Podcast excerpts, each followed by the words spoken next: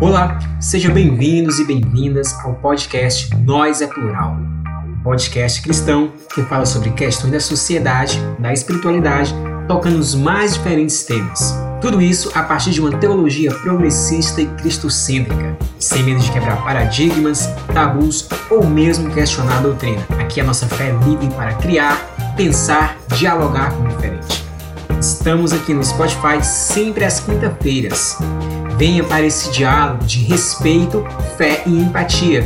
Junte-se a gente, porque nós é plural.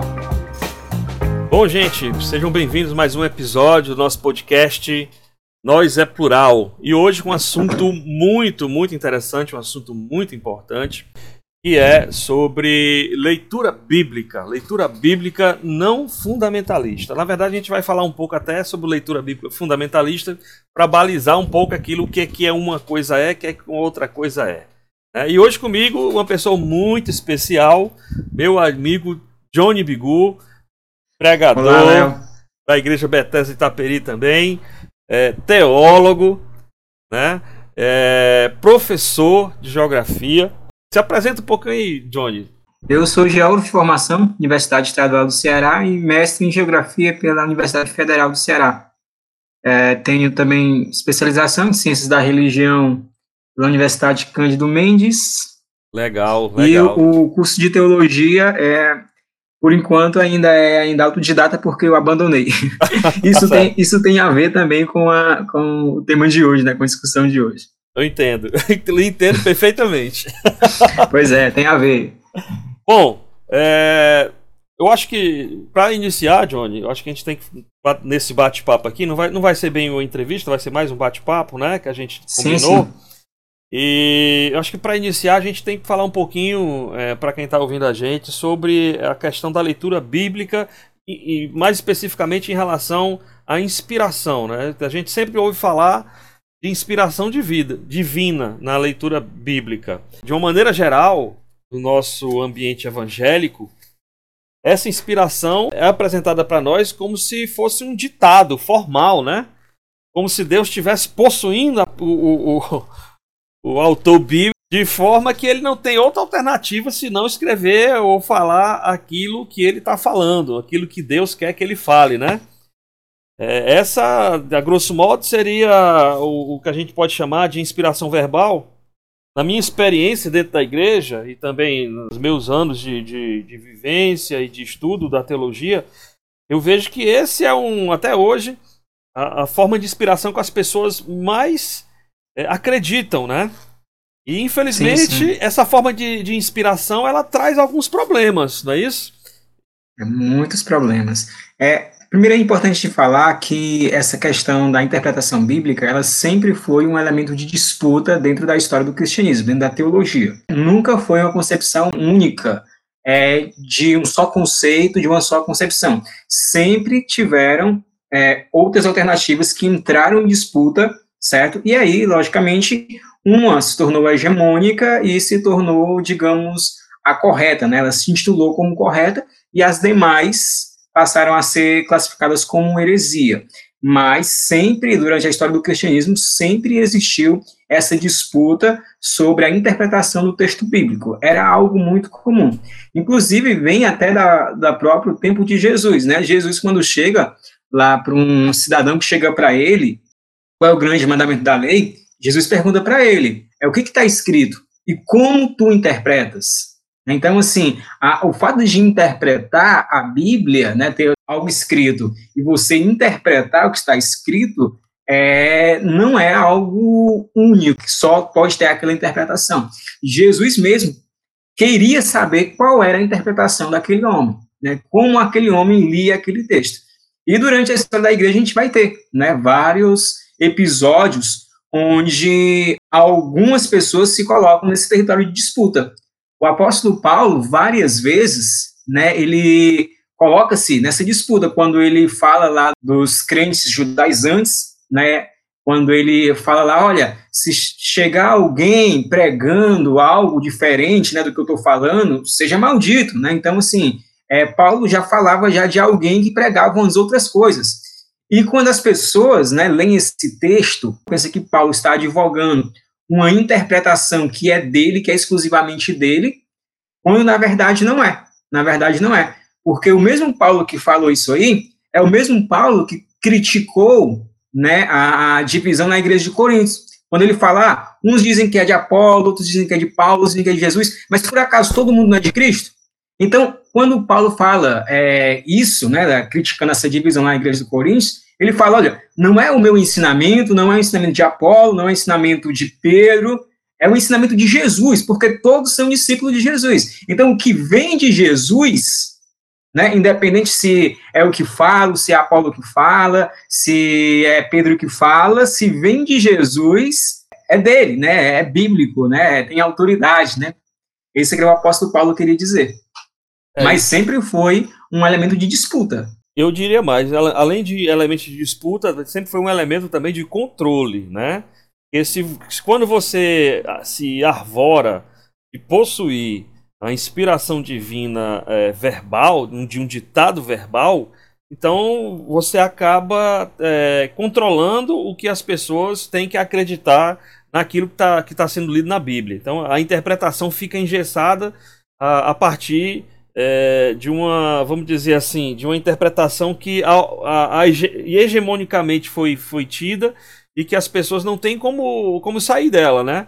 Você não tem liberdade de, de trafegar entre outras interpretações. Isso é a cara do nosso tempo, por incrível que pareça, no nosso ambiente religioso hoje em dia, parece que as pessoas elas, elas se sentem seguras nessa forma engessada, vamos dizer assim, de entender a inspiração da Bíblia e de entender a forma como elas têm que compreender as passagens.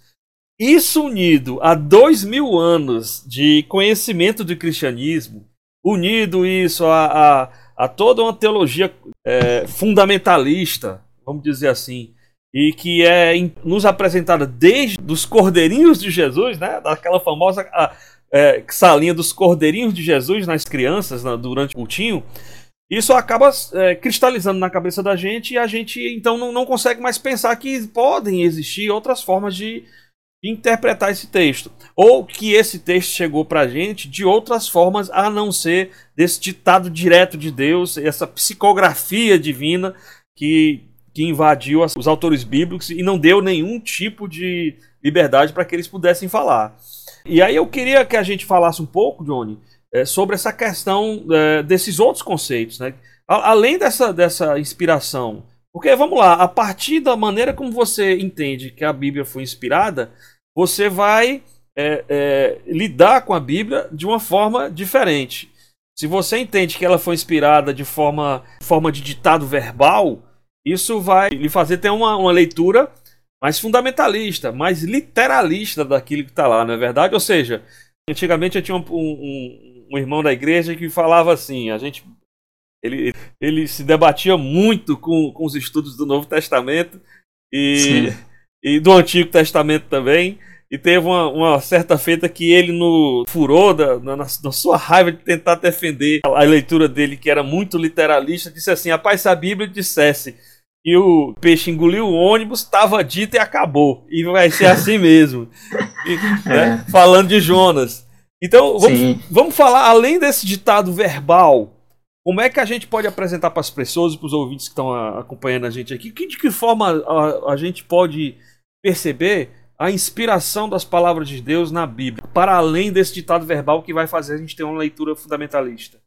Teoria da inspiração é um dogma muito importante quando se estuda né, a interpretação bíblica, né? porque, como tu falaste, a partir do, de, do conceito de como eu encaro a interpretação bíblica, né, a partir do momento que eu, que tipo de inspiração é que eu acho que se aplica né, aos estudos da Bíblia, eu vou poder fazer uma leitura contextualizada ou não, né? Vai depender como eu encaro essa doutrina da inspiração bíblica. E aí, é, como já foi bem falado, a, tem a, a, teoria do ditado verbal, que diz que todo o texto, né, foi é falado por Deus, né, e, e o, o escritor, ele foi tirado do seu contexto social, não importa na sua classe, não importa os problemas da época, ele simplesmente escreveu aquilo que ele ouvia de Deus, ou aquilo que ele via, né, nas visões, ele via lá as visões lá, e ele colocava. A galera que, que defende isso, né, pega alguns textos, né, sobretudo é, o texto de Moisés, quando Moisés, que é atribuído a Moisés, quando Moisés está lá no deserto e praticamente transcreve né, os mandamentos da lei quando lá ele, ele recebe de Deus, né? Outras passagens de profetas que tiveram a visão e na profecia era bem claro, olha, escreve isso que tu tá vendo, então vai lá. E aí eles pegam e colocam isso para toda, toda a Bíblia. Olha, tudo isso aí foi dessa maneira, né? Foi desse jeito. Mas a gente tem outras teorias também, né? A própria ortodoxia, né? A, a própria ortodoxia, os fundamentalistas também é, mais moderados, eles acreditam numa outra doutrina da interpretação, que é os conceitos inspirados, certo? É, essa já, ela já se abre mais um pouquinho, ele fala, não, é, o autor ele já estava inserido no seu contexto, ele já tinha já as suas faculdades é, mentais, sociais, emocionais, mas, mas ele só escreveu aquilo que Deus colocou para ele escrever, assim, mesmo utilizando todas a, o contexto, as faculdades mentais que ele tinha, a capacidade que ele tinha, mas ele não fugiu do, do, do tema central que foi colocado por Deus. Né? Então, a, tem, tem toda essa, essa ideia também. E durante muito tempo, né, toda a teologia da a gente chama de da fase da patrística, né, que é a fase dos pais da igreja, da Idade Média também, ela foi pautada nisso, até chegar na modernidade. Quando ela chega na modernidade, já com o iluminismo, advento do iluminismo, as ciências sociais, o método científico sendo desenvolvido, o que, que aconteceu?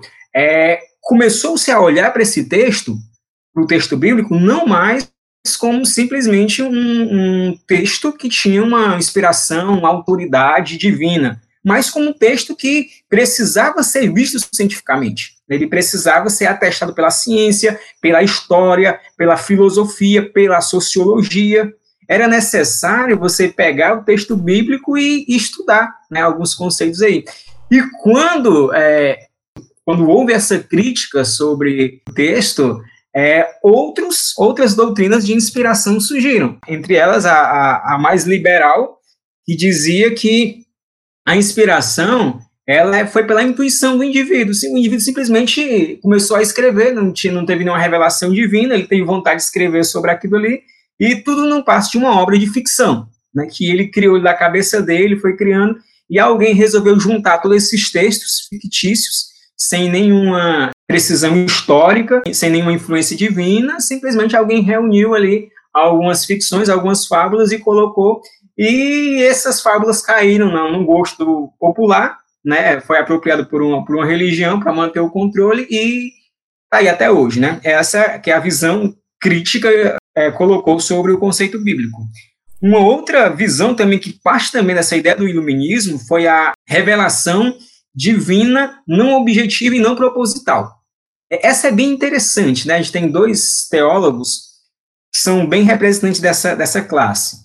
É, um é o Rudolf Bultmann. Bultmann, ele tinha é, uma ideia seguinte, ele fala, olha, é, a Bíblia não tem nenhuma precisão histórica, né, o propósito não era contar a história de Deus, ela é cheia de mitos e lendas, é, e cabe ao cristão desmitizar, né, entender qual é o sentido, qual é a essência do que está escrito, da lenda, do mito, né, e a, a partir de quando o cristão consegue entender qual é a essência da história, qual é a moral da história, aquilo é bom para ele, mas aquilo não tem valor histórico nenhum, não tem valor é, não, não dá para pegar elementos é, gramaticais, contextualizar, porque não tem como. Né? Essa era a visão do, do Bultmann. É, importante falar que Bultmann ele acreditava numa inspiração divina. Né? A inspiração divina ela estava justamente por isso. Ela, não, ela não, não é objetiva, o texto é como se fosse uma obra de arte. E aí você é, você interpreta, né, você tem a revelação de Deus à medida que como você se relaciona com aquele, com aquela arte, né, com aquela arte abstrata, não objetiva. E a outra visão, né, que se contrapôs ao do Bultmann, também na, nessa teologia moderna, é a neortodoxia do Karl Barth é, e o Emil Brunner, né. O Karl Barth, ele já dizia o seguinte, ele já dizia, não, é, é claro, a gente tem alguns problemas, e na verdade a gente tem muitos problemas com o texto bíblico, Mas o texto bíblico é, é uma revelação, é um escrito de homens que pensavam um cristianismo primitivo, uma doutrina primitiva, e me, mas mesmo com, essa, com esses erros que eles cometeram, com esses erros históricos, com essa imperfeição que ela tem, é possível o homem moderno se encontrar com Deus através dessa revelação. É. É, o Bultmann, é, é, essa é a diferença entre os dois. Ambos acreditavam nessa, nessa revelação não objetiva, né? A Bíblia não tem esse caráter histórico objetivo. São interpretações, são interpretações que foram classificadas, classificadas é, pela ortodoxia, pelo cristianismo majoritário, como sendo, como sendo heresia, né? Como sendo liberais, mas uma interpretação se tornar hegemônica, não quer dizer que ela seja correta. Dá para a gente ver os inúmeros equívocos da teologia da prosperidade hoje. Se tornou hegemônica, né, mas a gente consegue, sim, é, elencar uma série de equívocos de interpretação que ela coloca. É interessante você falando sobre os, os, esses teólogos. É interessante como a gente vê que, é, mesmo com tantos anos de estudos, a, a igreja, a, forma mais hegemônica hoje, ela não tem esse conhecimento, na é verdade. Ela ainda lê a Bíblia é, partindo desse pressuposto, dessa, dessa inspiração é, objetiva, né, direta, e, e comete uma série de gafes, uma série de. Aí sim, heresias mesmo, porque não tem a capacidade de de pensar fora dessa caixa que é, é, é, essa teologia fundamentalista, né? essa maneira fundamentalista de, de olhar para o texto bíblico. Tem uma frase que eu, muito, que eu sempre falo, que é a gente precisa ter sinceridade com a Bíblia, a gente precisa ser sincero com a Bíblia. E ter sinceridade com a Bíblia quer dizer que é, a gente tem que perceber a, a cultura humana é, entrelaçada com a história de Deus nessa mesma cultura. Né? Você falou aí de duas maneiras de ver a, a, inspiração divina, e essas duas maneiras vão impactar tremendamente, é, por exemplo, a igreja, a nossa igreja, que, que, é, que é a igreja do Itaperi. Né? A gente, é, apesar de ter muita gente ainda que ainda é, vê a Bíblia como a palavra é, psicografada de Deus, e, e para essas pessoas você a, levantar a, a hipótese de que está escrito ali algum, algum erro, entre aspas, do autor, é algo absurdo, herético, né? Ainda há gente que pensa assim, mas a gente tenta fazer com que as pessoas percebam que a gente tem liberdade de pensar aquilo que está no, no, texto bíblico, né? A gente tenta fazer com que elas possam ir além daquilo que elas aprenderam desde do, do início do, da sua conversão, que é o grande problema, né? Eu acho que a gente tem uma, uma leitura é, fundamentalista desde o momento de é, catequizar, vamos dizer assim, as pessoas. Desde o momento que a gente vai fazer uma, uma exposição da nossa fé para as pessoas. A nossa missiologia ela é fundamentalista ainda. Né? A gente ainda fala termos como ganhar para Jesus. Né? A gente ainda fala expressões como ganhar o Brasil para Cristo. E a gente está vendo que o Brasil, quanto mais cristão se torna, pior fica. E isso tudo vem dessa, dessa primeiro, dessa nossa forma de ver a inspiração, e segundo, da, do que essa forma de ver a inspiração causa na nossa leitura bíblica. Né? Causa uma distorção gravíssima. Trazendo mais para é, é, a parte prática, a gente vai ter textos que são tirados completamente do contexto pra, para serem usados ao bel prazer. Tem uma, um colega meu que fala, um colega pastor que diz que se você é, torturar bem a Bíblia, ela fala o que você quiser. E é verdade. Se você quiser tirar é, proveito da fé das pessoas, você vai usar a Bíblia a partir dessa leitura fundamentalista que as pessoas têm da Bíblia. E aí eu, por exemplo, posso citar, por exemplo, o texto de Paulo que fala da, da participação das mulheres na própria igreja. Né? Paulo ele, ele fala, Paulo tem uma característica muito muito marcante que é a questão das suas cartas pastorais. Ele tenta pastorear as igrejas, daquelas igrejas, daquela época, naqueles contextos, com as suas limitações, Isso, isso quando a gente fala das limitações do autor bíblico, a gente está tocando Sim. na ferida de muita gente, né? Uhum. Poxa, quer dizer que Paulo escreveu algo com limitações? Claro, a carta a Filemão é um, é um exemplo claro que Paulo tinha, tinha limitações de entendimento na sua humanidade, né? Para ele, ser, uhum. ser escravo é algo normal. Tanto que ele manda Filemão receber de volta o seu escravo, uhum. né? Voltando para o texto da, das, das mulheres, fique calado as mulheres na igreja, não fale, só fale para o seu marido quando chegar em casa. Isso, tá, isso é óbvio que está imbuído, está embebe, embebido de, de, uma, de uma sociedade patriarcal, de uma sociedade que é, se relacionava com, com as mulheres de forma que elas não eram sequer contadas nos censos, né? A mulher não era sequer, mulher e menino não era sequer contado no censo, elas eram objetos, eram, eram posse do, do senhor da casa, né? Do patriarca. Então a gente vê que essa, essa a parte da forma como a gente entende a inspiração, a nossa leitura que vai causar dores ainda hoje, que vai causar desvios na nossa doutrina e na forma como a gente se relaciona com as pessoas. Isso é um assunto muito sério que as pessoas é, colocam, relevam para segundo plano e que elas até, é, por uma questão de amizade, elas até aceitam que, vocês, que você fale, mas quando isso começa a tocar na parte prática da vida delas, elas, elas expulsam, lhe tiram da vida delas. Por exemplo, vou tocar no outro ponto que está tá, tá muito relacionado à forma literal da inspiração, ditado verbal da inspiração e também da forma literal que a gente lê a Bíblia. Homossexual, homo, os homossexuais. É, você, por conta de alguns textos bíblicos que, que estão envolvidos numa, num contexto social, você não aceita, embora você saiba que na sua igreja tem homossexual. Toda igreja tem. Pois é, né? Toda igreja tá tem. Cheio. Muito. E aí as pessoas elas vivem com uma hipocrisia a partir da incapacidade de fazer uma contextualização do, da sua leitura. E essa incapacidade vem da, su, da sua própria dificuldade de lidar com, com, com esse tema, da, da, da própria sexualidade, não só do homossexual, mas da própria sexualidade das pessoas. Elas não conseguem refazer uma nova leitura acerca disso da Bíblia. E aí elas vivem numa, numa hipocrisia que é de, é, ok, você pode, a gente lhe ama, você pode ficar aqui, você pode até fazer alguma coisa em algum ministério, mas não saia do armário. Fique no armário.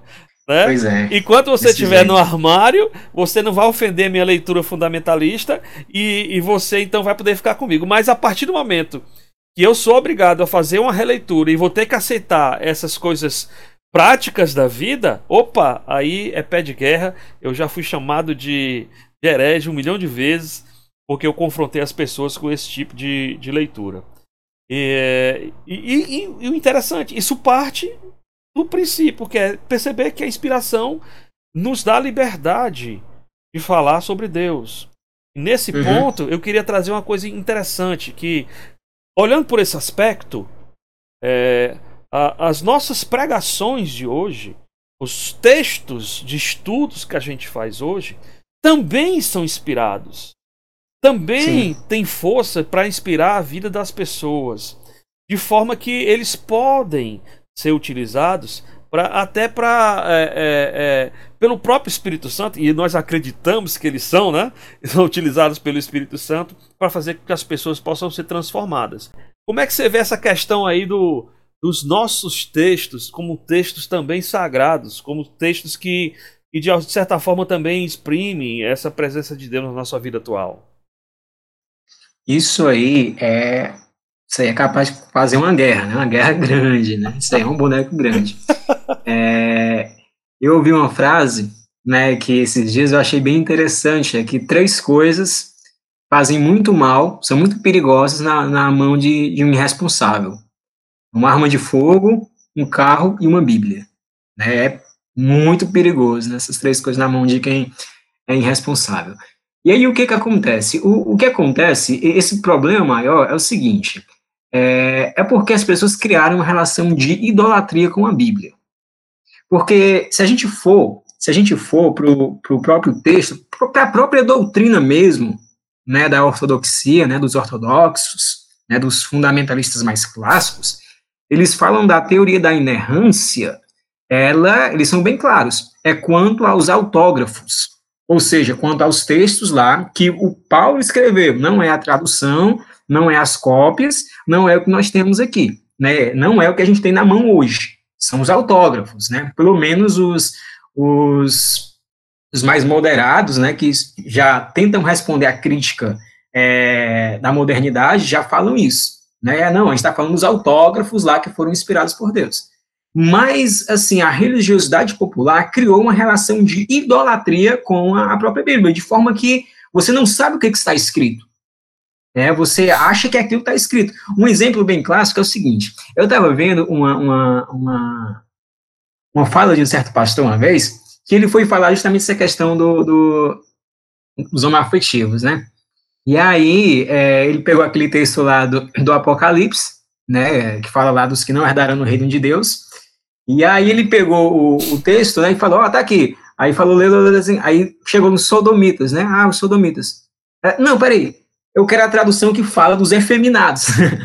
Ou seja, ele, ele não estava preocupado com a palavra e com o texto, ele queria uma tradução para justificar aquilo que ele queria. É a mesma coisa da galera que fala que o Paulo caiu do cavalo. Né? Paulo estava lá andando lá, e aí teve a revelação e caiu do cavalo, sendo que o texto não fala de cavalo nenhum. Né? Mas todo mundo interpreta como sendo dessa forma. Então, assim, a gente criou, né? A gente não, assim, é, de um modo geral, o, o cristianismo popular criou um tipo de idolatria de forma que você acredita em algo, sendo que aquele algo nem existe. Então, assim, você acredita, é, você criou um ídolo da Bíblia. Você, a Bíblia é um ídolo né? É, é, é uma relação de, de idolatria. E aí, quando você coloca, né, quando você parte, não, peraí, é, algumas coisas também são inspiradas por Deus, tem revelação do Espírito Santo, e você confronta com esse sentimento de idolatria que as pessoas têm com a Bíblia, é um quebra-pau grande, né? Peraí, você está dizendo o quê? Você está dizendo. você está dizendo que é, o que você fala Faz parte claro, do cânon da Bíblia, é isso? Faz parte do cânon bíblico, né? Sendo que o próprio cânon bíblico, a, a princípio, não tinha. Quem escreveu não tinha essa preocupação de fazer cânon bíblico. Né? Não tinha. Inclusive, inclusive, quem primeiro veio com essa proposta de fazer um cânon bíblico foi um cara que é considerado herege, que é o Marcião de Sinop, né? Que foi um cara lá do, do, do primeiro século que pegou os textos textos bíblicos, e ele gostava de, das cartas de Paulo e o Evangelho de Mateus, né? Para ele era aquilo ali. Para ele era, era, era, era o cânon dele, né? Mas, assim, os próprios cristãos que escreveram, né? Paulo, quando escreveu, ele não tinha essa, essa, essa presunção, né? De que os escritos deles fossem é, é essa revelação única de Deus essa revelação única de que você só pode é, acreditar daquela forma como ele escreve e acabou. Que se você pensa diferente, você está errado. Então, assim, Paulo não tinha essa concepção. E aí algumas pessoas vão, claro, vão pegar alguns textos isolados, né, alguns versículos de Paulo, diz assim, ah, como eu já falei, né, mas Paulo está dizendo que se pregar diferente dele aqui é maldito. É, mas aí você vai ter que considerar é, quando Paulo fala também, a, como eu falei, da divisão na igreja de Corinto, quando ele fala acerca de Apolo e dos outros que pregavam também. Então, assim, é, você pegar esses textos, assim, esses versículos, para afirmar que a Bíblia exige uma autoridade, uma exclusividade, né, é, primeiro, é uma forçação. É, é a velha teoria do, do, da doutrina dos tijolinhos, né? O cara construiu lá, pegou uma série de versículos, foi construindo tijolinho, tijolinho, e aí se você tira um tijolo daquele, a parede cai. Será que a Bíblia então está ultrapassada? Será que é esse o caso? Será que a gente tem que é, é fazer uma, uma, atualização do que está escrito? Ou apenas contextualizar? É, será que ela serve para os nossos dias? Porque é, eu, quando comecei, eu via muita gente falar que a Bíblia era um manual é, suficiente para tudo na vida.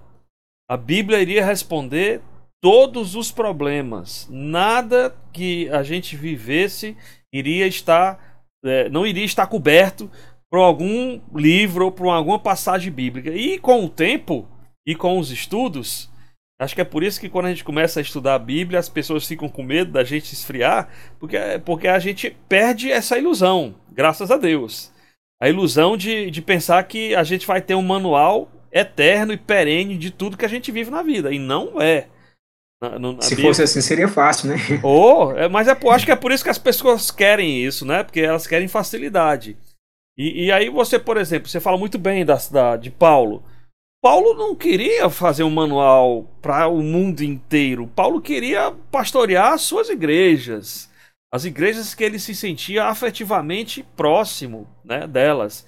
Então ele se importava com elas e tentava tratar alguns assuntos particulares dela. E aí, como é que a gente então pode fazer para é, é, trazer o que está escrito lá na Bíblia para os nossos dias? Isso é, isso é uma questão muito, muito importante, porque é, usualmente a gente faz contextualizações, faz é, resgates de, de, de culturas, de, de sociedade, de, de, de formas sociais, de formas políticas, e estavam ali inseridas na, no contexto dessas passagens bíblicas, dos textos bíblicos, né? Para tentar extrair daí algo que as pessoas possam se identificar no dia de hoje. Tem uma frase que, desde o meu tempo de seminário, as pessoas falam que é a Bíblia é, é a palavra de Deus ou se torna a palavra de Deus? As, as pessoas gostam de desses, dessas frases feitas para tentar lhe classificar, né? E, e aí, enquanto você estava falando, eu estava pensando nessa, nessa contextualização, nesse trazer para os nossos dias é, essa mensagem de forma que as pessoas possam ver algo prático para suas próprias vidas. E, e, e, como a gente pode fazer com que elas, essas pessoas, possam perceber que isso é bom? Porque, por incrível que pareça, as pessoas têm tanta vontade de ter esse manual perfeito, quadradinho, fechadinho, uma caixinha fechada, sem espaço para surpresa, pro, pro dia mal, e elas. É, é como na, no mito da caverna, né? Elas. É, elas negam quando você chega uma possibilidade que vai trazer mais entendimento para as vidas delas e, até mesmo novos horizontes.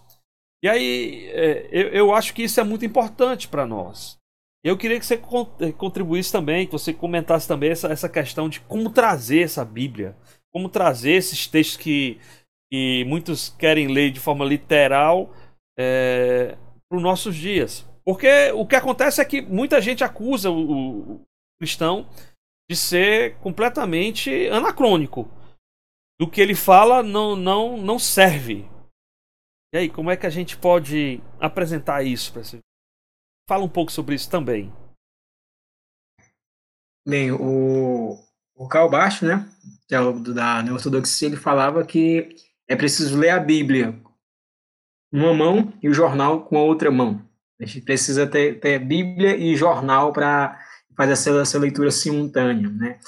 Então, assim, atualizar ou contextualizar. Os dois movimentos são muito importantes, muito importantes mesmo. Contextualizar para você entender, você saber o que, que está falando, qual era o contexto que se aplicava ao texto que foi escrito, né? Qual, qual, é, qual o contexto social, qual o movimento político, qual a preocupação do autor, de onde ele veio, por que, que ele escreveu daquela forma. Tudo isso aí é interessante você contextualizar para você entender.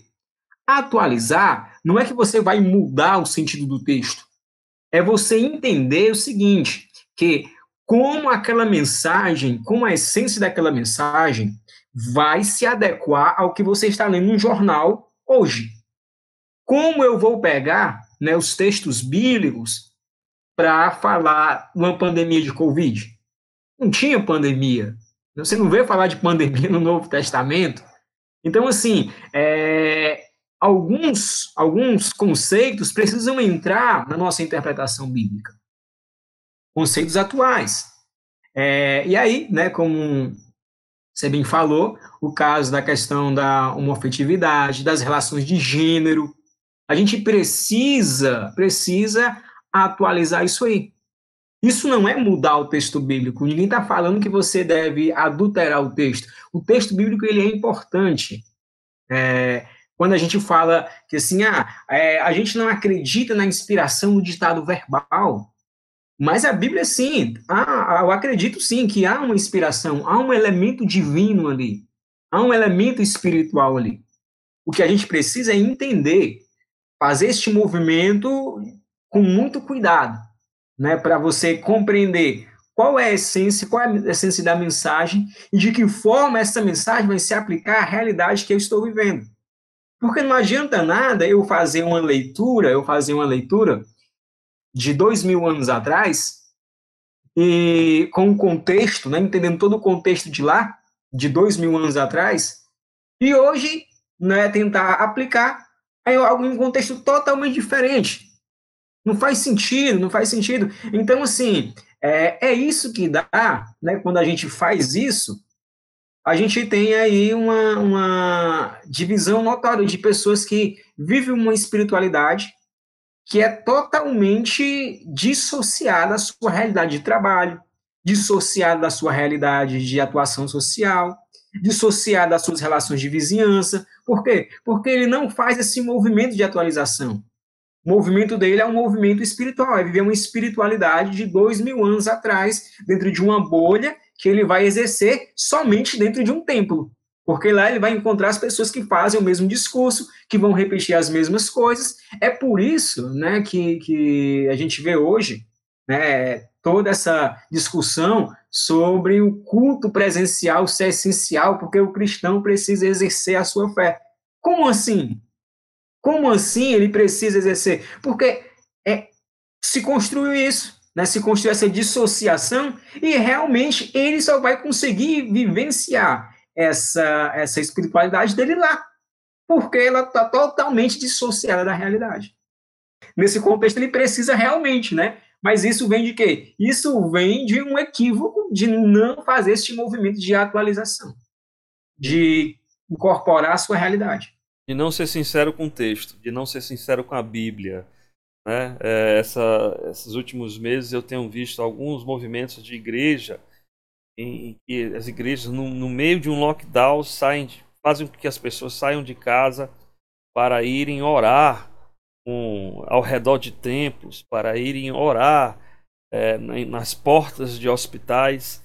Eu vejo muita gente dizendo: Ah, glória a Deus, é, estamos fazendo algo bom. É, acho que começa daí, né? A gente precisa perceber o que é que é orar e por que orar, né? Isso, por que é que isso está tá desconexo com a vida? Porque a gente simplesmente tem uma leitura rasa, né? A gente não, não tá entendendo realmente aquilo que está na essência do que é orar, nesse caso aqui. Ou seja, as pessoas se colocam em risco. E muitos, e muitos líderes deixa e deixam isso acontecer por uma questão de controle. Porque é, dá prejuízo a igreja ficar fechada, dá prejuízo cultos online. Né? Você não consegue, muitas vezes, é, pagar nem sequer as contas da própria igreja quando você está apenas em cultos online. Então, é óbvio que muitos líderes vão querer que essa espiritualidade seja uma espiritualidade de rebanho mesmo. Né? Mas no mau sentido da palavra, né? no mau sentido da palavra, de rebanho no sentido de você poder ser manuseado como gado mesmo e, e ficar dentro de, um, de, uma, uma prisão, que aí não seria mais o aprisco que a gente aprendeu do Senhor. O aprisco do Senhor é o aprisco da liberdade, seria agora um aprisco de, de aprisionamento mesmo. Né? De, de você não saber, não poder fazer é, é, interlocuções com a própria vida. Com a própria vida. Bom, a gente está chegando aqui no nosso tempo, já estamos aí mais de 40 minutos aí falando sobre essa questão da leitura. É, só para encerrar, eu queria fincar a bandeira aqui em relação à forma como a gente lê a Bíblia na nossa igreja e a forma como a gente acredita nessa questão da leitura e da, e da inspiração da, da, própria palavra. A gente não crê numa inspiração é, psicográfica da Bíblia, a gente não crê que Deus é, violentou a, o conhecimento ou a vontade humana para que pudesse ser conhecido pelos outros homens. A gente crê numa inspiração que se dá através é, do próprio do, do que quer dizer a palavra inspirar, né? Que, que vem de inspirar, ou seja, de soprar em de uma forma é, bem é, elegante, suave, através de, de viver juntos. Ou seja, a gente entende a inspiração de Deus na Bíblia como a, como a gente entende a inspiração que acontece entre nós mesmos. Enquanto a gente se inspira, Deus também inspira a gente, porque Ele está no meio da nossa relação. Então queria fincar essa bandeira e, e dizer de forma clara que a gente não, não quer ser uma igreja que, que, que, vá, que tem essa, essa leitura bíblica engessada e que muitas vezes mata e que muitas vezes é, machuca as pessoas, né?